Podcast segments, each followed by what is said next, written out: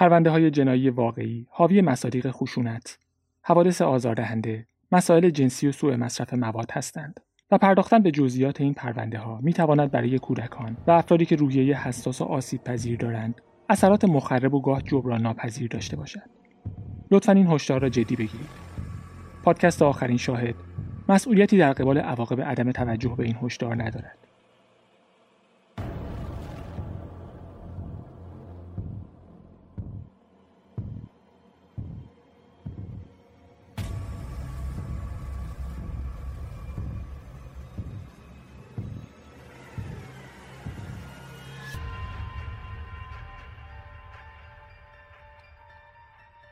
سلام به پادکست آخرین شاهد روایتی داستانی از پرونده های جنایی واقعی خوش اومدید من فروغ یکی از شنونده های این پادکست هستم و شما رو به شنیدن هفتمین قسمت از پرونده نامه ها دعوت می کنم.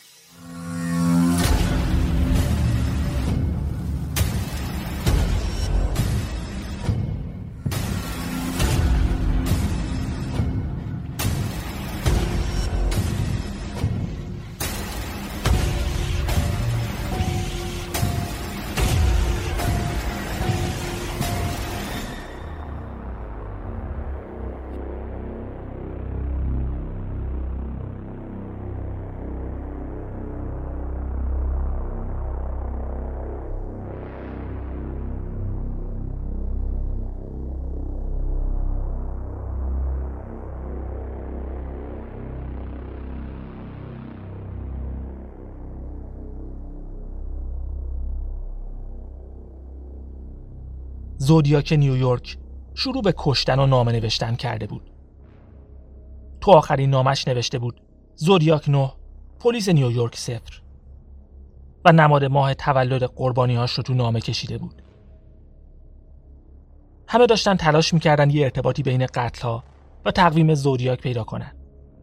مردم علاقه من به طالبینی حتی از بلژیک و هند و پاکستان زنگ می‌زدن تا اطلاعات بدن. کارگاه های پرونده اما ترجیح می‌دادن مزنونشون رو با روش های منطقی و پلیسی پیدا کنن. تنها چیزی که داشتن یه اثر انگشت بود. تصمیم گرفتن دو منطقه‌ای که بیشتر قتل ها اونجا اتفاق افتاده بود رو تا شعاع یک کیلومتری بگردن و هر کسی رو پیدا کنن که تو اون منطقه زندگی می‌کنه و سوء سابقه داره. نزدیک 4500 اسم پیدا کردن و همه رو یکی یکی بررسی کردن. یکیشون یه نفر به اسم هریبرتو سیدا بود. سیدا قبلا به خاطر حمله سلاح دستساز دستگیر شده بود. اما اسلحه تو اداره پلیس کار نکرد و نتونستن اتهامش رو نگه دارن. مجبور شدن ولش کنن و اثر انگشتایی که ازش گرفته بودن طبق قانون مهرموم شد.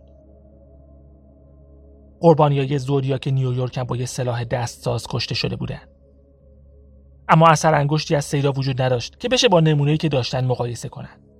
پس چیزی نبود که شکشون رو بیشتر کنه. تا اینکه پلیس نیویورک خیلی تصادفی دوباره با سیدا روبرو شد. این بار توی گروگانگیری و تیراندازی سه ساعته. سیدا خواهرش رو با دوست پسرش تو اتاق پشتی خونه پیدا کرده بود و از کوره در رفته بود. به خواهرش تیر زده بود و پسرم خودش رو تو اتاق زندانی کرده بود تا از دست سیدا فرار کنه. نزدیک 15 مأمور پلیس دور تا دور ساختمون جمع شده بودن و سیدا با چند اسلحه مختلف از تمام پنجره های ساختمون به سمتشون شلیک می‌کرد. هیچ کدوم از مامورای پلیس تیر نخوردن. یه مامور مذاکره با یه بلنگو با سیدا حرف می‌زد. بعد از نزدیک سه ساعت بالاخره حاضر شد تسلیم بشه. پلیسا قبل از اینکه برن تو کل ساختمون چهار طبقه رو تخلیه کرده بودن. مامور مذاکره حالا از تو راه رو از پشت در با سیدا حرف می‌زد.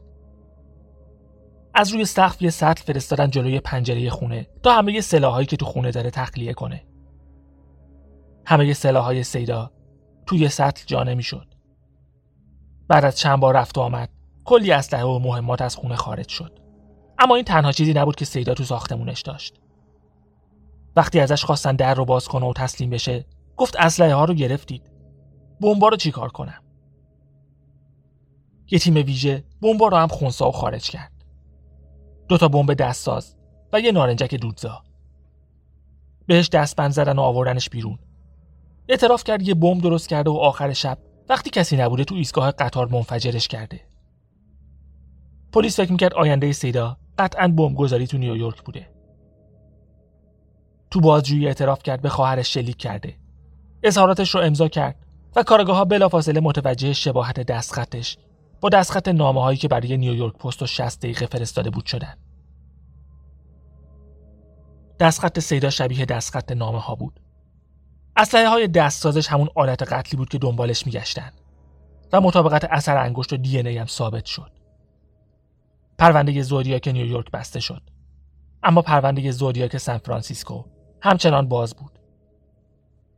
همه منتظر یه پیشرفت جدید تو تکنولوژی های مورد استفاده پلیس یا رسیدن به یه مدرک تازه بودن. همین دو سه سال پیش معلوم شد امیدواریشون بیهوده نیست. روش حل پرونده ها با پیشرفت تکنولوژی تغییر کرده و آخرین موردش ژنشناسی جناییه. یه تکنیک که از علم ژنتیک و شجر نامه افراد استفاده می‌کنه تا مزنونین احتمالی رو پیدا کنه. تا اینجا خیلی از پرونده هایی که دهه ها حل نشده باقی مونده بودن حل کرده و خیلی ها برای حل پرونده زوریاک بهش امید بستن. ژنشناسی جنایی تو سال 2018 یکی از معروفترین پرونده های حل نشده رو حل کرد و اسمش سر زبون افتاد. پرونده گلدن استیت کیلر که بین سالهای 1973 تا 1986 دست کم 13 فقره قتل، 50 مورد تجاوز و 120 مورد سرقت انجام داده بود. به کمک جنشناسی جنایی اجداد قاتل تا سال 1840 یعنی بیشتر از 100 سال قبل از به دنیا اومدنش رو پیدا کردن. درخت خانوادگیشون رو بررسی کردن تا به همه نواده هایی برسن که زمان ارتکاب جنایت ها با مشخصاتی که از قاتل داشتن مطابقت دارن. فرایندی که چهار ماه و نیم طول کشید و تو سال 2018 منجر به دستگیری گلدن استیت کیلر شد. تابستون همون سال نامه هایی که تایید شده بود از طرف زودیاک بوده برای آزمایش DNA به آزمایشگاه فرستاده شد. امیدوار بودن نمونه DNA اینقدر قوی باشه که بشه یه پروفایل ازش تهیه کرد و بعد از اون پروفایل برای ژنشناسی جنایی استفاده کرد. این اولین بار نبود که کارآگاه های پرونده زودیاک به آزمایش های DNA متوسل می شدن. آرتور لی آلن مظنون اصلی پرونده تو سال 1992 از دنیا رفت. از این فرصت استفاده کردند تا بخشی از بافت مغزش رو برای تحقیقات آینده نگه دارن. اواخر دهه 1990 پلیس سان فرانسیسکو نامه های زودیاک رو برای آنالیز DNA فرستاد. مدعی شدن یه نمونه دی ای پیدا شده که با آرتور آلن مطابقت نداشته. سال 2002 دوباره مدارک رو برای یه آزمایشگاه فرستادن. گفتن یه پروفایل از یکی از نامه های مربوط به سال 1969 تهیه شده که برای رد کردن مزنونین کافیه اما برای تاییدشون کافی نیست. هرچند خیلی ها فکر می‌کنن اصلا پروفایلی از اون نامه به دست نیومده و اینکه اصلا معلوم نیست دی به دست اومده از اون نامه متعلق به قاتل باشه. با تکنولوژی های امروزی شرکت های خصوصی که ژنشناسی جنایی انجام میدن به یه لوله پر از بزاق دهان نیاز دارن که میگن پر کردنش از یه آدم زنده نیم ساعت زمان می‌گیره. نمونه دی ای به دست اومده از نامه های زودیاک از همون یه ذره بزاقی بوده که برای چسبوندن تمر یا بستن در نامه استفاده شده.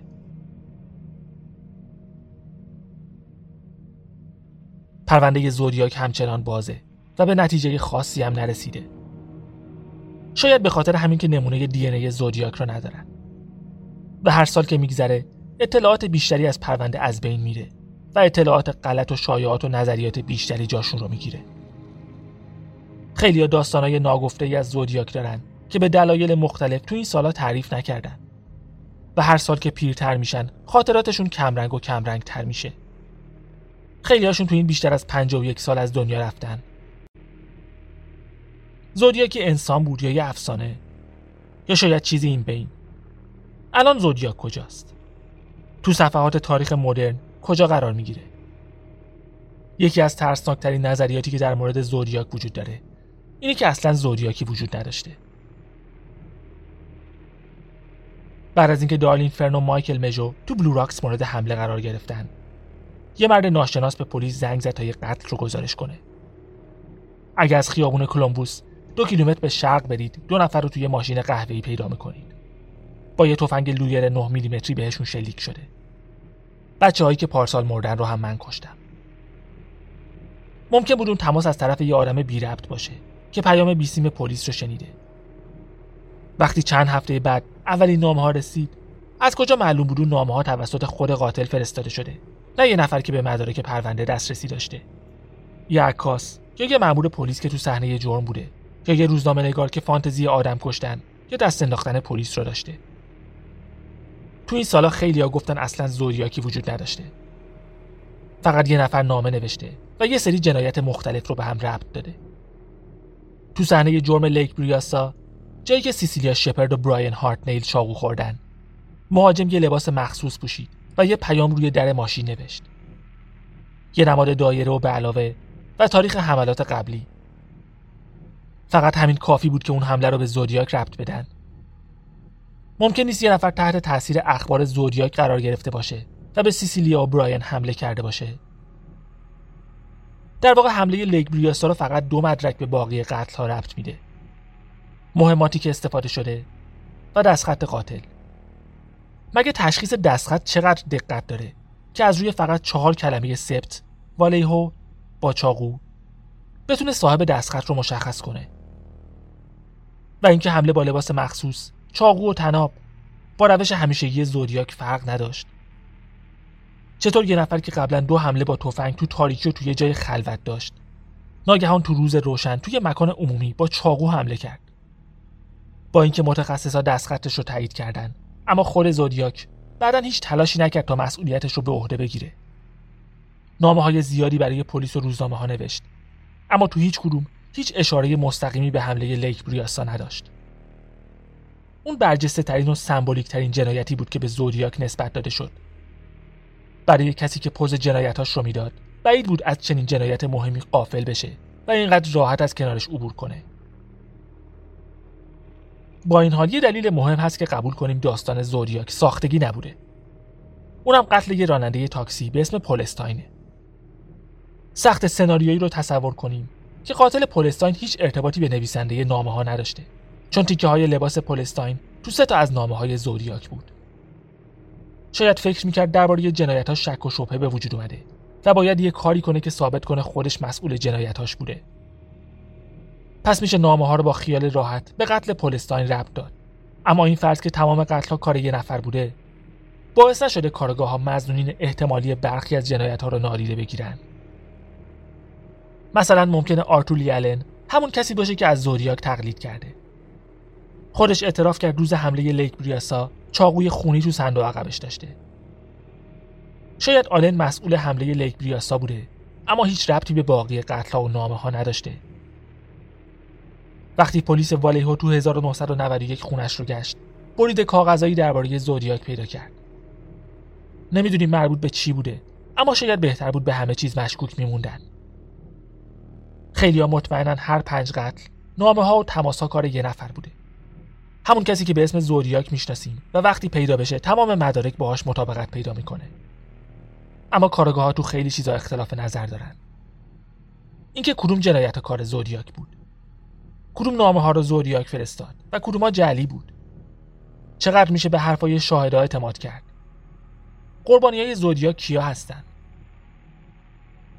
اگه فقط یه جنایت دیگه به جنایات زودیاک اضافه بشه تمام عناصر مختلف و مدارکش هم اضافه میشه و همه چیز رو تغییر میده. مثلا تو قتل شری بیتس تو 1966 یه نمونه دی ای وجود داره. و اگه قبول کنیم اون قتل کار زودیاک بوده به یه مزنون می‌رسیم که دی ایش مطابقت نداره. دزدیدن کسلین جونز تو 1970 هم مدارک جدیدی رو اضافه می‌کنه که لزوما با مدارک قبلی مطابقت ندارن.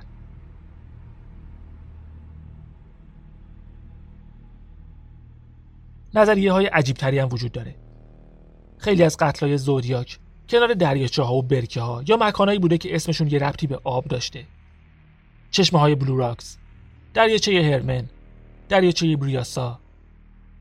این با قتل شری بیتس که تو ریورساید بود و همینطور قتل لیندا ادواردز و رابرت دومینگز که کنار ساحل کشته شدن هم مطابقت داره. حتی دانا لس که نزدیک دریاچه تاهو گم شد و لولا که رو جاده ماونتین سپرینگز ناپدید شد. شاید قاتل مخصوصا این مکانها رو انتخاب کرده. یا مفهوم آب براش معنای خاصی داشته. هرچقدر که این نظریه مسخره به نظر بیاد همونقدر نشون میده زودیاک روی عموم مردم چقدر تاثیر گذاشته. واقعا زودیاک چی داشته که تو پنجاه سال اخیر مردم رو به خودش جذب کرده؟ خیلی های دیگه بودن که قتل های خیلی بیشتری انجام دادن و روش های خیلی وحشتناکتری داشتن. هایوی کیلر چهل پسر بچه رو کشت. توی ون بهشون تجاوز کرد. شکنجهشون کرد. اونا رو به شکل فجیعی کشت و جسدشون رو برهنه. کنار آزاد راه ول کرد. اما چیزی که زودیاک رو جذاب می‌کرد نمایش سینمایی جنایتاش بود. اگه اون نامه های رمزی یا به چالش کشیدن و کرایه زدن به پلیس نبود اصلا کسی نمی‌فهمید چنین کسی وجود داشته. چه برسه به اینکه نیم قرن بعد دربارش صحبت کنن. قتلای زودیاک واقعا سینمایی بود. انگار درست از صفحات داستانهای جنایی تخیلی اقتباس شده بود. یه ضد قهرمان با ماسک. پیامای رمزی که قرار بود هویت قاتل رو نشون بده. و بچه هایی که توی تصمیم اشتباه به یه خلوتگاه عاشقانه می‌رفتن. همه اینا کمک می‌کرد شهرت زودیاک حفظ بشه. اما ترسناکترین بخش ماجرا این بود که قربانی ها تصادفی انتخاب می شدن. وقتی کسی مورد تجاوز قرار می‌گیره و به قتل می‌رسه تا حدی میشه فهمید چرا. میشه فهمید انگیزه قاتل چی بوده. ولی اینجا نه. شاید دلیل اینکه زودیاک تو تاریخ گم نشده اینه که جرایمش آغشته به مسائل جنسی نبود. برای مردمی که علاقه به خشونت دارن اما از حرف زدن درباره مسائل جنسی خجالت می‌کشن. حرف زدن درباره زودیاک خیلی راحت بود. نیاز نیست راه دوری برید. کافی همین الان برنامه های تلویزیونی خودمون رو نگاه کنید تا ببینید چقدر از برنامه ها با محوریت خشونته اما اینقدر بهش عادت کردیم که به چشممون نمیاد. چون رسانه ها تلاش می‌کنن ما از خشونت لذت ببریم. اما از اینکه از خشونت لذت می‌بریم احساس گناه نکنیم. خیلی وقتا رسانه ها تو مشهور کردن یا حتی ارج و قرب دادن به قاتلای سریالی نقش زیادی دارن. زودیاک برای خیلی هم مثل شخصیت هانیبال لکتر تو فیلم سکوت بره هاست. هانیبال لکتر یه آدم باهوش و تحصیل کرده بود که آخر داستان مثل قهرمان تو افق محو می‌شد. زودیاک هم حتما یه نابغه بود که تو این همه سال هیچ کس نتونست رازش رو فاش کنه. مثل قهرمان هم تو افق محو شد. زودیاک رو اغلب به عنوان یه مسترمایند یه جنایتکار متفکر و باهوش یه تیرانداز حرفه‌ای و سازنده کدهای حل نشدنی معرفی می‌کنن.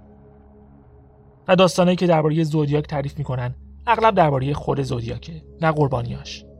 یا اینکه اصلا گفتن داستانش چه اهمیتی داره.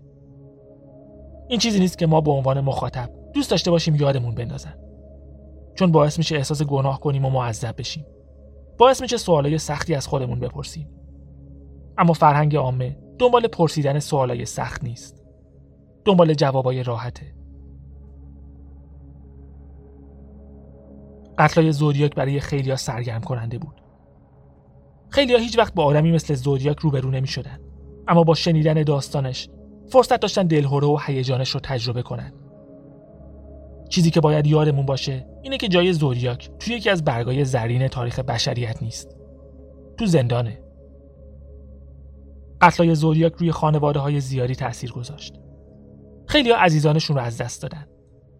و شاهد این بودن که نه تنها پرونده حل نشده باقی میمونه بلکه هر بار دوباره باز میشه و دوباره تمام جزئیاتش زیر ذره میره. و هیچ نتیجه مهمی هم به دست نمیاد. فقط کلی حس خشم و ناامیدی براشون میمونه که هیچ راهی هم برای خالی کردنش وجود نداره. می‌تونن منتظر بمونن تا پلیس یه کاری بکنه. اما بیشتر از پنجاه سال گذشته و هنوز خبری از قاتل نیست. مردم دنبال جوابن چون بهشون آرامش روانی میده. این وسط خیلیا به هر جوابی قانع میشن. نه لزوما جواب درست. 29 نوامبر 1974 زودیاک آخرین نامش رو فرستاد و مدعی شد 37 نفر رو کشته. زمان ساخت این پادکست چند امیدواری برای حل پرونده باقی مونده. ممکنه یه نفر قبل از مرگش اعتراف کنه و گواهینامه پولستاین رو به عنوان مدرک برای اثبات حرفش نشون بده. ممکنه اون گواهینامه توی زیر شیروونی یا انباری یا هر جای دیگه ای پیدا بشه. ممکنه پیامایی که هنوز رمزگشایی نشده هویت قاتل رو نشون بده. شاید تکنولوژی پیشرفت کنه و بتونه نمونه دی ان قوی تری از نامه ها به دست بیاره. شاید از یه پرونده ظاهرا بی ربط مدارک جدیدی برسه. ممکنه زودیاک با یه اسم دیگه به جنایتاش ادامه داده باشه چون بعید کسی مثل زودیاک ناگهان دست از کشتن برداره. در این صورت کلی جنایت مخفیانه انجام داده که هیچ راهی برای فهمیدنش نیست چون تنها راه نامه ها و تماسهای خود زودیاک بود. تحقیقات هنوز در جریان و هنوز خیلی ها دارن روی این پرونده کار می‌کنن. شاید اگه زودیاک هنوز زنده است. نگران این باشه که یه روز مثل گلدن استیت کیلر هویت واقعی اونم فاش بشه.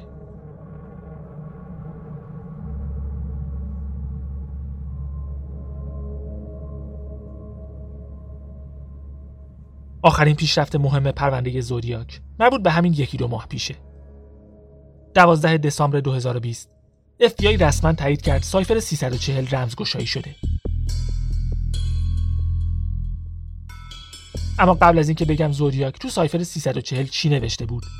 می‌خوام یکم درباره فرایند رمزگشاییش صحبت کنم تا بفهمید چرا این همه سال طول کشید تا رمزش باز بشه و اینکه درست کردن یه پیام رمزی که به این راحتی ها باز نمیشه اصلا نیاز نداره که یه نابغه باشید.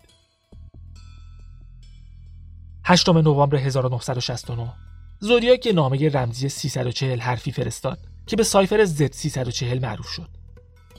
این پیام رمزی بیشتر از 51 سال حل نشده موند و یکی از معدود رمزهای باز نشده دنیا بود که رمزنگارای آماتور حرفه‌ای شانسشون رو برای حل کردنش امتحان می‌کردن.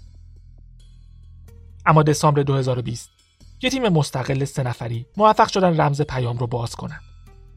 یه مهندس نرم افزار آمریکایی به اسم دیوید اورنشاک به کمک یه برنامه نویس بلژیکی به اسم یال ون آیکه و یه ریاضیدان استرالیایی به اسم سم بلیک. نامه های رمزی قبلی زودیاک صرفا یه کدگذاری جایگزینی بود. یعنی هر حرف با یه نماد جایگزین شده بود. گاهی یک حرف با چند نماد جایگزین شده بود که قبلا دربارش حرف زدیم. اما در مورد سایفر 340 فکر می‌کردم زودیاک قبل از اینکه نمادها رو به حرفها نسبت بده یه تغییری روی حرفها ایجاد کرده. به طور مشخص حدسشون این بود که حروف اول جابجا شدن و بعد با یه نماد جایگزین شدن. به خاطر همین این همه سال هیچکس نتونسته حلش کنه. دیوید اورنشاک و تیمش به کمک کامپیوتر 650 هزار حالت مختلف برای جابجا کردن حروف پیام رو به دست آوردن و همه رو یه جا ثبت کردن. بعد یکی یکی اونا رو وارد یه برنامه کامپیوتری کردن که خودشون توسعه داده بودن. هدف این بود که تمام چند صد هزار حالت رو بررسی کنن. به این امید که تو یکی از اونا یه چیزی پیدا کنن. سوم دسامبر 2020 بعد از چند ماه آزمایش به یه کد رسیدن که بیشترش نامفهوم بود. اما عباراتی مثل امیدوارم در تلاش برای گرفتن من باشید. و اتاق گاز بود. تو مرحله بعد با الهام از های باستانی که دوره های 19 ساله داشتن پیام رو به سه بخش تقسیم کردن. نه خط اول نه خط دوم و دو خط که در انتها باقی میموند. اینطوری به بلوک های 9 در 18 می رسیدن که می‌تونستن حروف رو بر اساس قطر های اون جابجا کنن. از گوشه بالا چپ شروع به خوندن می‌کردن و هر بار دو واحد به راست و یه واحد به پایین می اومدن تا حرف بعدی رو بخونن. با این کار به یه پیام جدید رسیدن. اون رو وارد برنامه کردن و عبارتهایی که قبلا پیدا کرده بودن. یعنی امیدوارم در تلاش برای گرفتن من باشید و اتاق گاز رو سر جاشون نگه داشتن. این بار به یه پیام تر و تمیز رسیدن که یه عبارت جالب توش داشت. اونی که تو تلویزیون بود من نبودم. وقتی این رو دیدن مطمئن شدن دارن راه رو درست میرن. چون می‌دونستن نامه 8 نوامبر 1969 دو هفته بعد از پخش اون برنامه تلویزیونی رسیده. کسی که به اسم زودیاک به اون برنامه زنگ زد گفت من مریضم و کمک می‌خوام و نمی‌خوام برم اتاق گاز. پس این چیزی که بهش رسیده بودن. هم به لحاظ زمانبندی درست بود. و هم شبیه چیزی بود که ممکن بود زودیاک بگه. تو کل پیام 63 نماد مختلف استفاده شده بود که همشون تو نه خط اول وجود داشت. یعنی کلید کل سایفر رو داشتن. چون کلیدشون روی بخش اول خیلی خوب کار کرده بود. پس کلید رو روی نه خط دوم استفاده کردن. اما به یه پیام گنگ رسیدن. هرچند کلماتی مثل چون دارم برده در حالی که همه چیزی ندارن وقتی می‌رسن و یه چیزی شبیه کلمه بهشت داشت. کلید رو روی دو خط آخرم اجرا کردن. اونجا هم فقط چند کلمه درست داشت. خواهم داشت ساده و مرگ. اما یه کلمه خیلی جلب توجه می کرد کلمه بهشت که انگار برعکس نوشته شده بود. زودیاک قبلا هم چندین بار تو نامه‌هاش کلمه پارادایس رو با تلفظ اشتباه یعنی استفاده از سی به جای اس به کار برده بود. پس دنبال کلمه هایی گشتن که برعکس نوشته شده. راه حلم همین بود. کلمات تقریبا یکی در میون برعکس نوشته شده بود و یه پیام قابل فهم توش مخفی شده بود. حالا اعتمادشون به کلیدی که پیدا کرده بودن هم بیشتر شد. فقط بخش دوم باقی مونده بود که هنوز کامل نشده بود اما یه سری کلمه واضح داشت. حدس می‌زدن شاید زودیاک موقع جابجا کردن حروف یا نوشتنشون دچار اشتباه شده. پس سعی کردن اصلاحش کنن. اولین چیزی که فهمیدن این بود که خیلی از اشتباهات املایی توی یه خط بوده ولی با یه جابجایی کوچیک همه اشتباه ها درست میشه. همینطور یه کلمه از پیام رو کنار گذاشتن و دوباره متن رو وارد برنامه کردن. حالا تمام متن درست شده بود. پیام نهایی این بود. امیدوارم تلاش برای گرفتن من حسابی سرگرمتون کرده باشه. اونی که تو برنامه تلویزیونی بود من نبودم. که یه چیزی درباره من میگه. اینکه من از اتاق گاز نمیترسم چون من رو زودتر به بهشت میفرسته. چون الان به اندازه یه کافی برده دارم که برام کار کنن. در حالی که بقیه وقتی به بهشت می‌رسن چیزی ندارن. به خاطر همین از مرگ میترسن. من نمیترسم چون می‌دونم زندگی جدید من زندگی ساده‌ای در بهشت خواهد بود.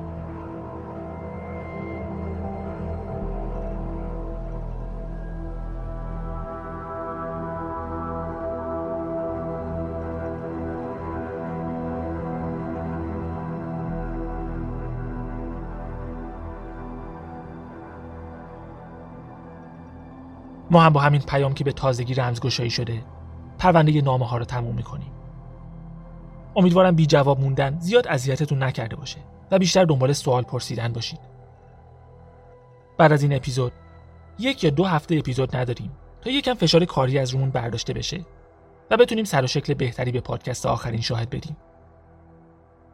فراموش نکنید بهترین حمایت شما از ما معرفی کردن این پادکست به دیگرانه. هر اپیزودی که دوست داشتید به هر کسی که فکر می‌کنید می‌تونه شنوندش باشه معرفی کنید. چون بیشتر شدن مخاطبای این پادکست باعث بیشتر شدن کیفیتش هم میشه. ممنونم که این پرونده طولانی رو گوش کردید. تا پرونده بعدی مراقب خودتون باشید و به امید دیدار.